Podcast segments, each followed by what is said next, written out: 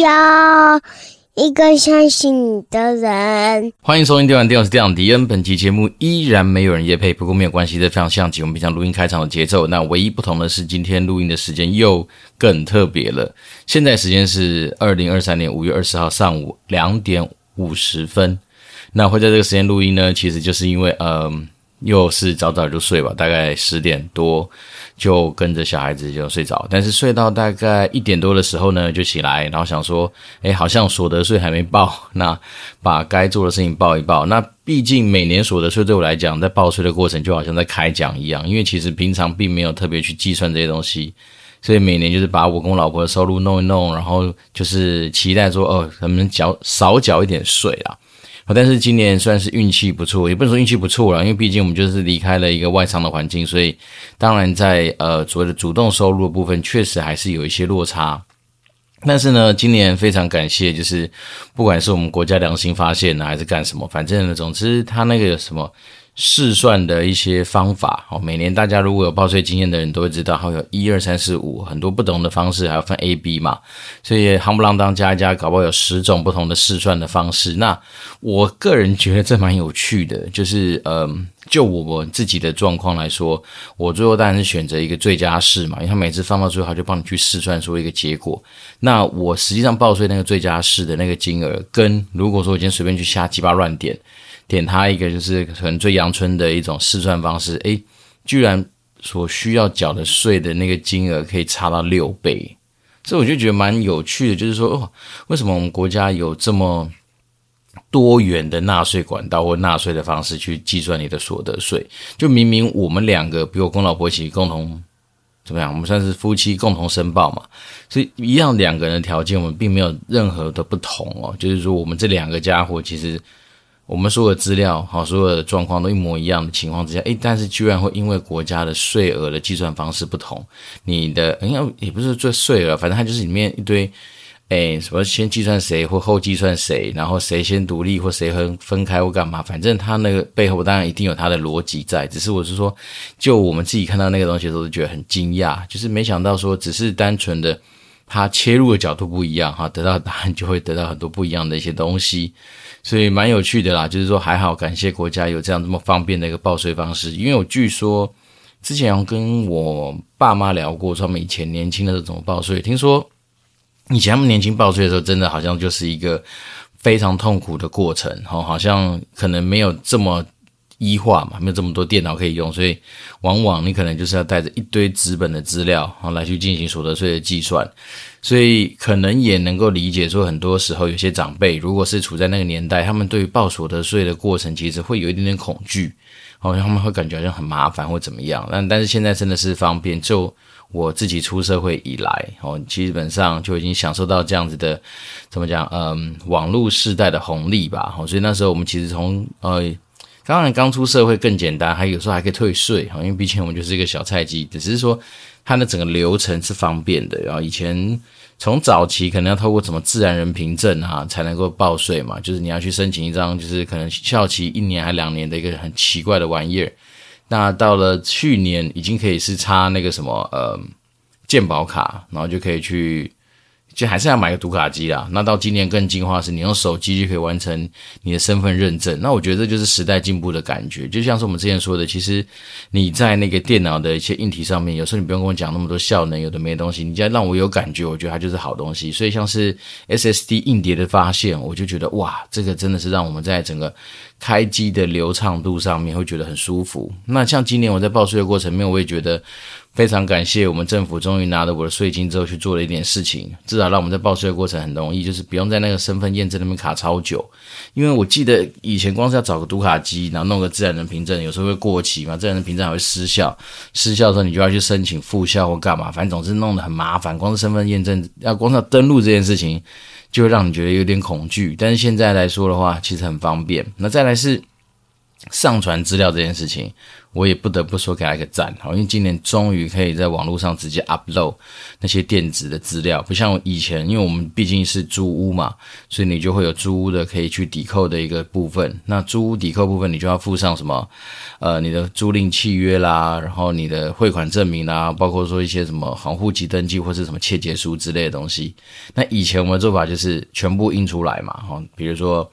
那个租赁契约去印影本，然后你的那个什么转账，你可能就是去把你之前转账的一些记录，然后把它呃列出来，然后可能画个荧光线之类的这样东西，然后还要把一些东西该弄的弄一弄。那他们都会有什么嗯，缴交证明文件的一个什么类似于寄信的那个封面，然后就把它印出来，然后贴在你的那个信封袋外面，然后就会寄到国税局去吧。就是以前的流程是相对麻烦的，甚至有一年我还遇到一件很独烂的事情，就是好像应该是国税局那边自己把我的资料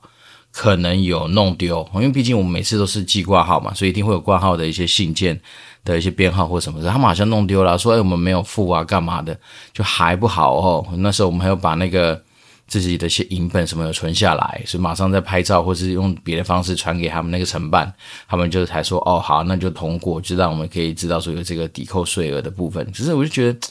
以前这些流程就是讨厌啊，就是你一堆有的没的一些东西，然后让你就是本来是一个嗯，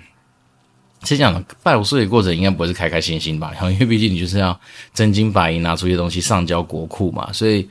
嗯，只是说这种流程如果是一个必要要发生的，那能不能让这个流程顺畅，我觉得还就是很重要。那报税的时间真的是一年比一年短哦，像以前弄一个可能要弄好几个小时，哦，你可能光是那个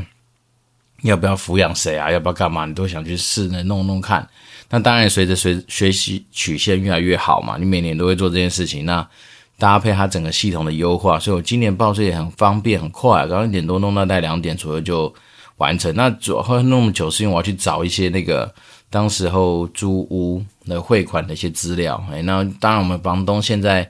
从他个人转到他公司租给我嘛，所以他就要开收据。诶，那我们就拿收据直接拍照，当成是转那个什么汇款证明，就很方便啦。只是刚刚在找那些收据的时候花了一点时间。那我只是说，其实嗯，这种什么必要发生的流程，如果能够持续进化的话，其实当然对我们自己的生活就会产生很多的一些好处了。对，然后最近的生活当然一直来都是在做那个呃，我们泰国建厂的一些相关的事情，所以今天可以刚好就跟大家闲聊一下，就是说，因为我们在礼拜一开讲了嘛，然后来自于不同厂商的一些资讯，那当然这东西其实就很有趣啊，就是说，因为我们这次走的方式跟一般的所谓呃建筑相关工程的招标比较不一样啊，我们先讲正常，或是说也许大家比较熟悉的流程，大概会是这样，就是说。你可能会先找一个他呃，你你们配合的建筑师，好，那建筑师就会帮你把整个，比如说啊、你需要的物件的规划哦，比如说我们是工厂，那可能工厂大概的一些建筑规划，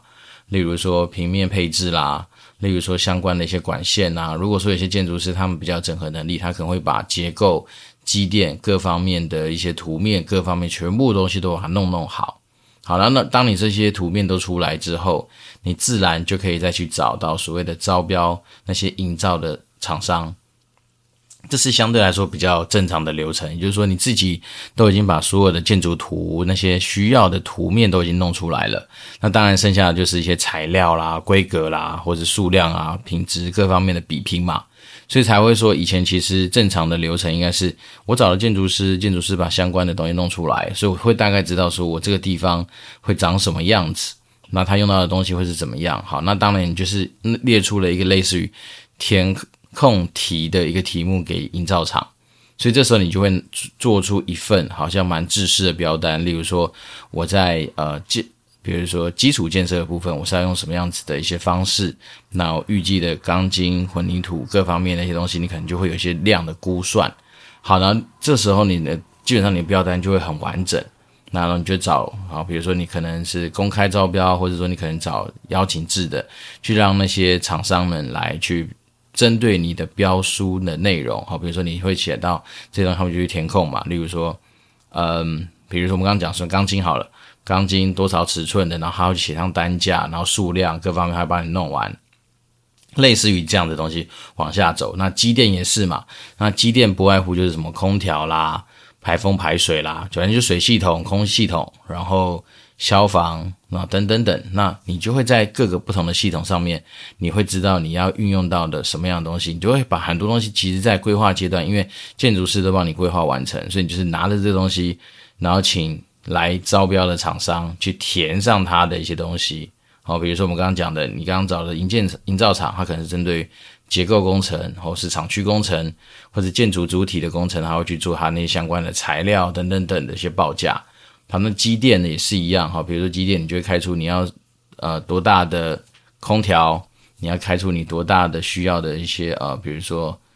水啦、空气啦等等等，然后排污水排放等等等这些的需求跟大概的规格。那他们就会去把一些相对的填上去。那当然，这时候就是反正不外乎一定就是什么单价啦、品牌啦、数量啦等等等，那你就会去得到一个总金额。那当然，因为你已经是把整个样貌都规划完完全全了，那当然它就会很相对来说，很多时候人家说，哎，就可以找比如说什么最低价者得标，这样是因为你基本上什么东西都已经弄好了，或者说走什么相对合理标，也就是说你可能会去试算一下说。他今天并不是总价低就是取胜，他到底里面有没有偷偷的把这些东西给拿掉或干嘛？你就去对对标嘛，把大家对在一起，然后去了解一下大家怎么报的一些背后的规则之后，你找一个相对合理，就是说可能价钱跟他配的方案各方面是合理的，来去走后面的的流程。好，但是因为这是我们刚刚讲，以上一切都是比较正常的，就是你在的有建筑师规划完完全全的那东西之后，然后去给大家发生填空题这样子的一个做法。但是呢，像我们这一次的案子，因为我们毕竟是跨国嘛，那就是跨泰国啊。讲真的，跨泰国除了第一个是语言的隔阂之外，那再是可能当地很多法规法令其实是跟我们台湾都不一样的。所以，我们这次的做法比较偏向于是说，我们在台湾其实是找了一个规划师，当然，当然他他的本业一定是建筑师，只是我们所谓的规划师是说，他负责帮我们去想我们需求怎么样落成一个，比如说空间的概念，哈，或者是说可能对于整个建筑体的一些规划跟概念。那大概先有的就是所谓的平面配置图，然后再是平面配置图里面针对我们所需要的。因为毕竟是工厂嘛，好，你各个不同的地方，例如说我们有生产空间、有物流空间、有仓储空间、有办公室、有餐厅、有什么什么，那怎么去把它落在这个土地的面积上面？好，举例，我们土地面积可能是两万平方米，那你在两万平方米的空间里面，也会有一些环场设备的的一些使用，例如说道路啦，然后停车棚啦等等等，那这些东西都规划完之后，你在里面的实际上建筑内部的空间怎么去做一些规划？好，诸如此类的东西，他就是帮我们规划完之后呢，我们采的是去泰国当地，再找泰国当地的一个整个所谓的呃建设营造团队，所以有点类似于人家说的所谓的统包啦。那这个统包的概念就是说，因为毕竟我们不了解泰国当地的建筑法规，所以等于说台湾我们配配合的建筑师，他可能也没办法做到第一个，至少没办法签证。那第二个是他有些那个法规的细部。的一些做法，或者说泰国当地习习惯的一些建筑工法，可能都不一样。然后，所以当然我们这次为什么找统包，就是说，诶，我们配合的，我们姑且就把它叫做营造厂好了。那它其实是营造厂兼建设公司兼整合的一个公司。所以那时候我们就是找了不同背景嘛，日本、台湾、泰国三个不同背景的厂商团队，好来进行我们公司案子的一些成绩的这种呈报提案吧。好，那。当然，就是就包括说，他们其实只接收到我们的规划图，那他们接下来开始怎么做？他们就要去针对，比如建筑结构，然后主建筑主体，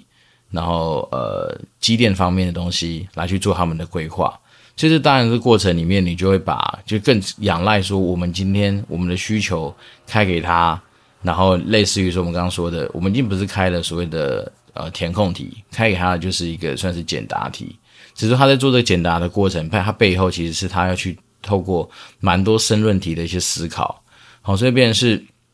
我们早在三月多四月就已经把这些东西，我们到底想要怎么样子，然后这个工厂可能未来所需要用到的一些方式，或者怎样怎样，这些资讯就交给他们来去做自由发挥。那在这个礼拜一的时候，就是收件嘛，我们就办了一个线上提案会。那所谓线上提案会，其实也不是让大家这边 presentation，不是，我就说我们基本上就是收集大家的提案。好，那这个东西我觉得也可以分享给大家参考一下，就是说所谓那种线上收这些文件的做法。好，那以往当然力求很多东西是力求什么公平、公开、公正嘛，所以很多时候正常以往的那种所谓投标，会是大家把着你所有的案子的东西放在或者你简要说的标书吧，就放在一个也许密封的信封袋，然后在。去指定的时间，你就把它送过去，那就会有人签收，然后当场开嘛。比如开讲说，哦，A 公司报价多少，方案是什么，然后就洋洋洒洒把它写在黑板上或干嘛。这是一，这是一些做法。那我们这是因为毕竟它是属于比较像是提案类型的一些收集，所以那时我想到的做法就是说，那我们就来开 Google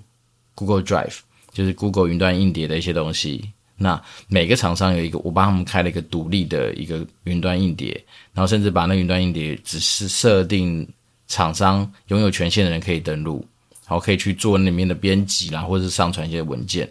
好，那当天开标的时候，也不是开标了，反正就是提案收集会当天，我就是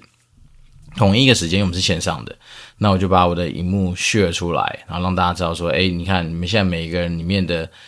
资料夹都是空白的，好，因为毕竟我的权限还没开给大家。对，但是因为秉持着我们以前在线上游戏产业的一些经验嘛，我们都知道很多东西一定要测试嘛，所以在呃我们开那个会之前的前一天，二三五九分以前，都是有开放给厂商可以去测试的。那测试的手法我也帮我们想好了，我就去把我们公司一个很大。档案的一个简介影片，然后比如到八九百 M 吧，然后放在我们一个测试资料夹。我就跟他说：“哎，你可以从这边去把它 download 下来，然后把它 upload 到你们指定的资料夹上面去。”那因为三家厂商，我各自给他们独立的连接，所以我们彼此不知道自己啊对方的连接是什么，而且就算知道你也进不去，因为我都有设权限。好，那大家比如说就在前一天晚上，好，大概十一点多我就去登录。去看哦，他们都把答案放上去了，对不对？然后我接下来就做个清空，然后把他们资料夹的权限关掉。然后隔天早上就把它打开，就是我们开会的时候我就把它打开。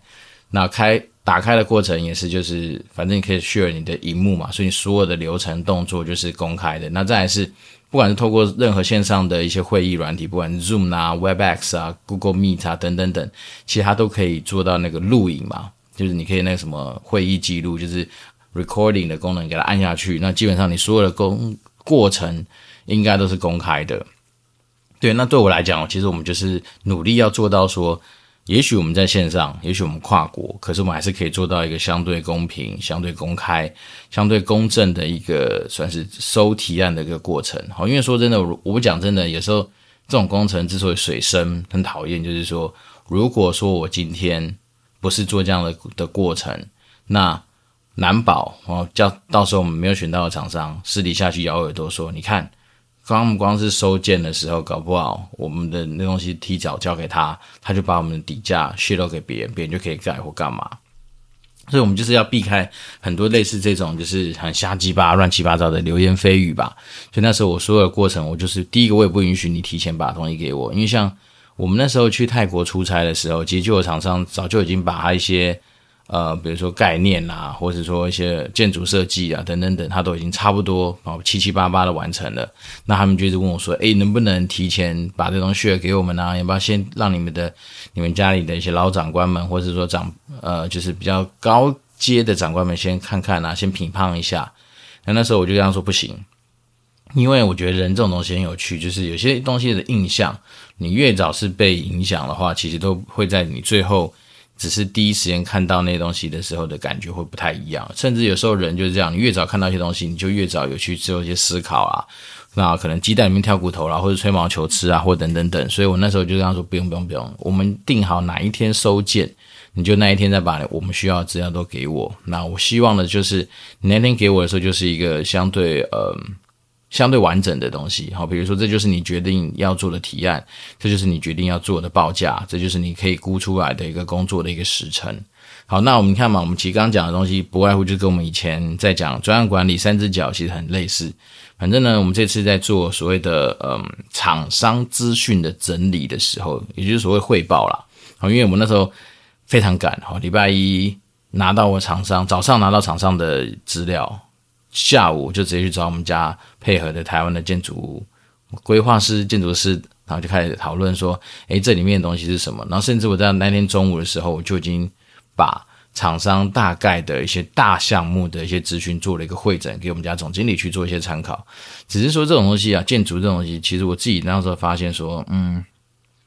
好像只做所谓的大项目的会诊哦，那当然报价其实对于建筑来说不外乎就是几大块嘛。第一个就是所谓的结构哦，那你可以说是先说是结构加基础，也就是说你这一个房子的骨架你是打算用什么方式来处理，那再来就是这个房子的皮跟肉，也就是所谓的建筑体啊，建筑就包括说你的外墙的包是用什么哪些材料啊，里面的。内装是用什么样的材料等等等。好，那再第三个就是机电。好，因为通常来说，对于工厂来说，机电会是一个怎么讲？成本上面也是占有蛮大趴数的一个项目。好，那当然最后还包括一些什么管理费啦、设计费啦、临时工程的费用等等等，它属于其他类型。所以你把它想象成可能大概就是是有四大块的一个东西来构构成你的报价。所以那时候我大概也是用这四大块去报。哦，可是当然。因为这三家厂商其实有些东西，其实你当下乍看那些就是呃金额上的比较，你就会看得出来说，哎，彼此都有一些消长，都有一些他们自己伯仲之间的东西。然后，但是这是大项目的东西来去看。然后接下来你可能就是，所以那时候我们其实我们去跟我们家更高阶的长官报的时候，他也会问说，哎，那这些东西它到底差异在哪里？好，这就是有趣的地方。也就是说，当间厂商都只是报。所谓的单价的时候，那其实内容的也有很多有待是持续去跟厂商再去做确认的部分。好，所以这时候变成是说，当然我们至少先做到是资讯同步嘛。我们那时候的角色就是说，哎，先赶快让所有高阶长官们都掌握到说厂商报价出来的范围，然后跟他们报价的大概的一些基础资讯。然后接下来，当然我们就是把它展开嘛，因为这就是我们刚刚说的，因为这一次我们走的是让各家厂商去发挥他们的简答题的一个呃怎么讲作业内容，所以变成大家来的报价的角度，然后甚至是对于报价里面的一些项目的一些编排跟分类，诶，就蛮不一样的。好，就一样是叫做结构，诶，可是有人其实是结构。然后把一些呃，可能是跟建筑主体有关的东西放在结构的部分，然后反而是有一些可能跟结构有关的东西，它放在建筑主体那边。所以呢，我大概就花了一天多的时间去把他们所有的报价内容全部展开，因为我想说，与其在那边猜忌啊，或者说用感觉去行事，不如回归到我们以前呃，在很多。比较案子上面的一些习惯跟经验，我就把它全部展开。好，我管它多细，我全部展开。所以基本上呢，厂商做一次工作，我要做三份。好，因为我就把三份，好，比如说三家不同厂商的一些资讯，我全部都把它给展开了。好，比如说从我们刚刚讲日系的厂商，他写多细，我就把它展开到多细。那当然，我就会以我们刚刚设定的这样的基础，等于说我虽然之前没有做一个，嗯。制式的标单，可是我现在这次的动作，就是把厂商给我的东西，我去弄成一份大家可以比较的制式标单，所以就变成说我可能就是把我们刚刚讲的几大基础，然后再把细项全部展开，然后你去对比嘛。比如说 A 厂商有报这个东西在哪里，B 厂商在哪里，就把它对对对，把它对起来。那有些东西你就发现说，哦哟，原来哦有些东西有空，好，那这时候你就知道说你接下来要做什么事，你就是要叫他再加报回来嘛。比如说我们去大家。其实我觉得找三家厂商也蛮有趣的。有三家厂商，你大概就知道说，两个为大众嘛。就当两家厂商都有提到，就什么就你这家没提到，奇怪，那你就给我加上去。那诸如此类东西，你可以去做一个交叉詰问的一个状况。当然不是把两家人找来聊天啦，而是说，比如说 A 厂商报了某个东西的规格，你当然就可以拿这个东西来去问。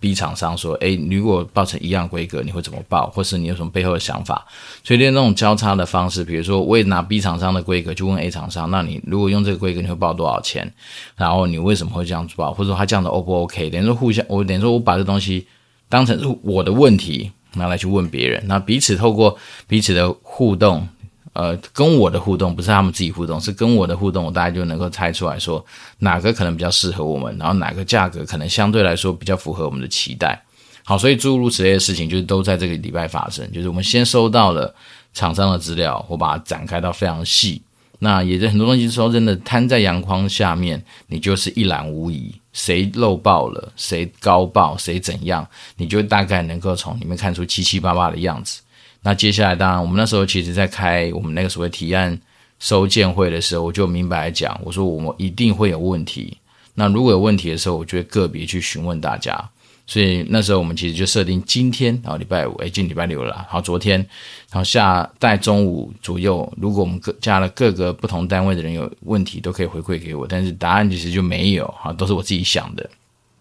还有跟我们家比较有经验的，就是我们这个建厂小组的一些前辈们去讨论出来的一些问题。好，那下大概中午左右的时间吧，就已经把我本来要问厂商的东西都整洋洋洒洒的。根据我们刚刚说的，不管是从基础面的、机电面的，然后甚至有些人是在那个什么临时工程，哎，对，这边可以跟大家科普一下，所谓临时工程，或是你可能会听到一个东西叫假设工程。啊，假设就是那个 what if 那个假设，但是它假设工程的概念就是说，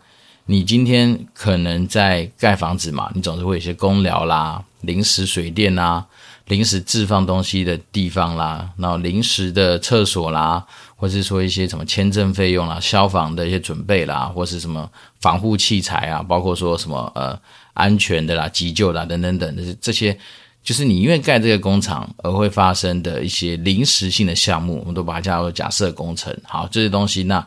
就有些人报的内容，其实你会发现，有些人只报内容，没有价格，然后就给你一个总价，然后所以诸如此类东西都是都是我们这次整理出来，一个一个去问厂商的一些项目。那当然有些东西，当然我是觉得。我们都希望是说厂商可以持续针对我们提的问题给一些回馈，但是我们心里面也是觉得说，有些厂商会不会在这个阶段可能就打退堂鼓，或者是说，哦，抱歉哦，因为你帮当时只是说现在出估嘛，所以那如果说你要得到更精细的一些资讯，我们必须要开始做一些比较细部或者很详细的规划。好，那这时候当然可能费用就差异蛮大的，因为毕竟。厂商都有报设计费啊，啊，设计费这种东西就见仁见智嘛，所以我就说这个东西，工程之所以水很深，就是不是我们现在肉眼上看到的那些东西就结束哦。那因为一样，我可以都报，举例啊，比如机电，我都跟你报一样规格的空调设备，好，但是你到里面用的哪些品牌，好，就算他跟你讲都报一样的品牌，好，他还可以在一些施作的方式。好，可以做到一些不一样子的一些调整跟处理啊，所以总之建筑很多时候很多人说建筑很吃经验，那也很吃运气，其实它都有它的道理。好，因为说真的，有些时候你请厂商估价，他毕竟也是人啊，他又不是神仙，所以他有些东西他也只能够依照依照他的经验或者依照他现在现有的资讯来去做这些资呃，比如报价或者是说规划方面的一些建议。因为大家都知道，如果说呃以所谓的钢铁的材料价格来说的话，其实这几年一直都在涨价嘛。那当然有些时候，据说最近好像不管是中国，好像那边也有钢铁厂在那边到货，所以搞不好就变更便宜一点点之类的。那反而还是跟期货价格是有关系的。所以呢，我就说，有时候并不是说厂商不愿意去。好好做事，而是说他真的有时候碍于成本的压力，哈，比如说他当时报给你，我们随便举了，然后我也没有去研究，比如说假设哈，就是一吨的钢筋，他可能就是报个哈，比如二一百万好了，就这样。但是呢，没想到其实随着他们现在实际上要动工的时候，好，那一吨的钢筋可能已经涨到两百万之类的。那对他来讲，诶，其实这样子整个成本结构就会差距很大。那所以也就是说，嗯，怎么讲呢？我觉得其实在这个过程里面。自己学习到很多很多是真的哈，因为这些知识在半年前的我，诶，还甚至不到半年，因为我实际上开始接这个专案应该是去年十一月多被老板稍微提点，然后正式 announce，然后正式开案，其实是十二月多的事情，所以到现在其实真的还不到半年。不过在这过程里面，你当然就是会，因为你一直去问嘛，然后一直去执行这些。看似很，你要说很没有价值也不会，因为你会去整理这些资讯的过程，你就去了解。好，比如说你今天看到了这个地方它的报价，那你想要去了解它到底为什么这个报，他们如果有有的厂商比较好，他就去做一些说明嘛。好，比如说讲真的，就是光是结构都有很多东西差异啊。有些人要打桩，有些人要。长柱子，那长的柱子多，长的柱子少，或者是梁用的粗，用的细，那包括那个楼地板，好，有些人是用 deck 板，或者有些人是用呃预制的那种啊预制水泥板等等，所以其实光是这些东西，它就会有很多不一样的一些思考点，好像我刚刚说的，嗯，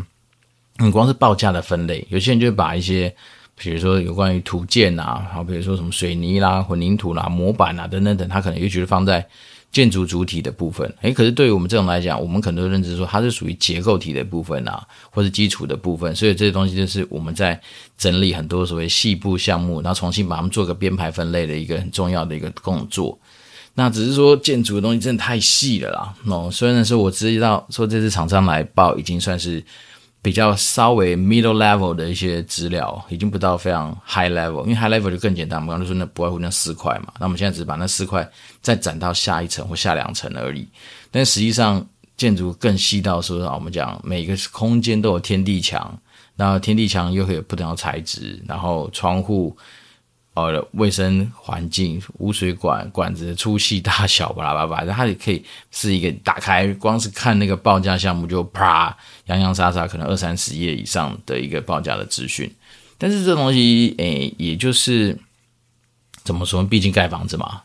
那大家也都知道，其实 PMP 专案管理其实最早也是从建筑领域延伸出来的这个怎么讲这个科目啊，所以便是说你都可以知道说，其实建筑。要牵涉到的大小事，其实真的是还蛮多的。那大家说水很深，其实也不能说水很深，就是因为它本来所存在的讨论的一些资讯量，或者说你可以去思考的很多点，真的会差异很多嘛。你可以是很粗制滥造去把一个东西弄出来，你也可以是非常精雕细琢的。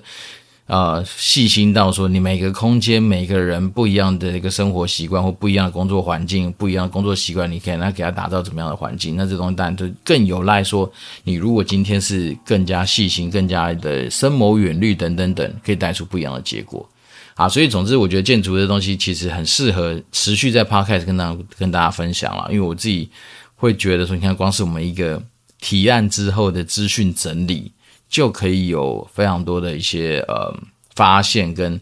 很多的一些怎么说嗯心得嘛，应该算是心得吧。因为确实我这几天就是整个基本上就是 dedicate 在那些他们的报价项目跟他们的方案上面的研究，所以你就会觉得，呜，原来这种东西其实真的有它的一些嗯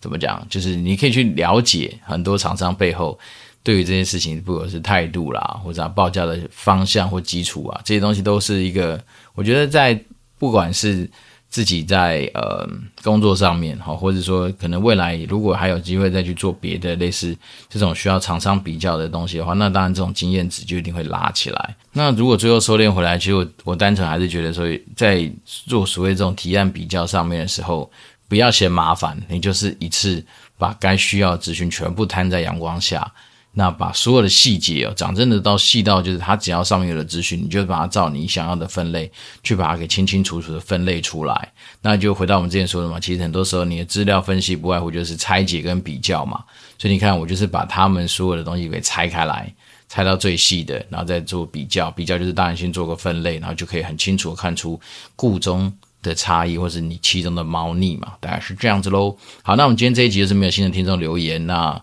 也在一个非常特别的时间完成了我们这次每个礼拜的功课啊，我们还是录音把这些东西分享给大家。那当然，呃，这个月就是要报税，所以呢也没剩几天了，剩十几天。那这我觉得报税的东西真的越来越进步，所以不用有太大的压力。那当然节税我不是我，我不是那个专家，我只是就是照本宣科的去把该做的事情完成。那先祝福大家一个愉快的周末。那我今天是电玩店，我是电养迪，我们就持续保持联络喽，拜拜。